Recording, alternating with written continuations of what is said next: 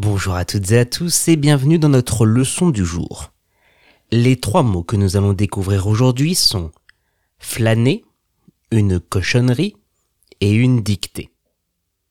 Flâner, c'est le mot qu'on utilise pour dire qu'on se promène sans but précis, souvent de manière assez détendue, calme, tout en prenant son temps.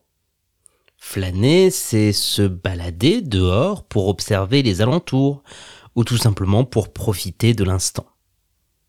On peut dire, le dimanche après-midi, j'aime flâner dans les rues de la ville. Le dimanche après-midi, j'aime flâner dans les rues de la ville. Ou encore, elle flânait dans le parc pour admirer les fleurs. Elle flânait dans le parc pour admirer les fleurs. Une cochonnerie, c'est un mot qu'on utilise pour parler de quelque chose de plutôt malsain, quelque chose d'assez peu recommandable. Une cochonnerie, ça se rapporte souvent à de la nourriture, un objet ou même à une action. On peut dire ces bonbons ne sont que des cochonneries pleines de sucre. Ces bonbons ne sont que des cochonneries pleines de sucre. Ou encore, les enfants adorent manger des cochonneries. Les enfants adorent manger des cochonneries. Une dictée, c'est un exercice qu'on va retrouver assez fréquemment à l'école.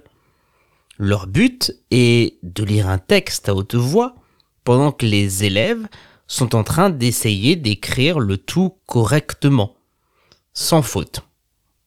Le but de la dictée, c'est donc de vérifier que les élèves, les enfants, sont capables de bien faire attention à l'orthographe la grammaire et la ponctuation en écrivant. On peut dire, pendant la dictée, elle a fait trois fautes d'orthographe. Pendant la dictée, elle a fait trois fautes d'orthographe. Ou encore, les dictées aident les élèves à améliorer leur français.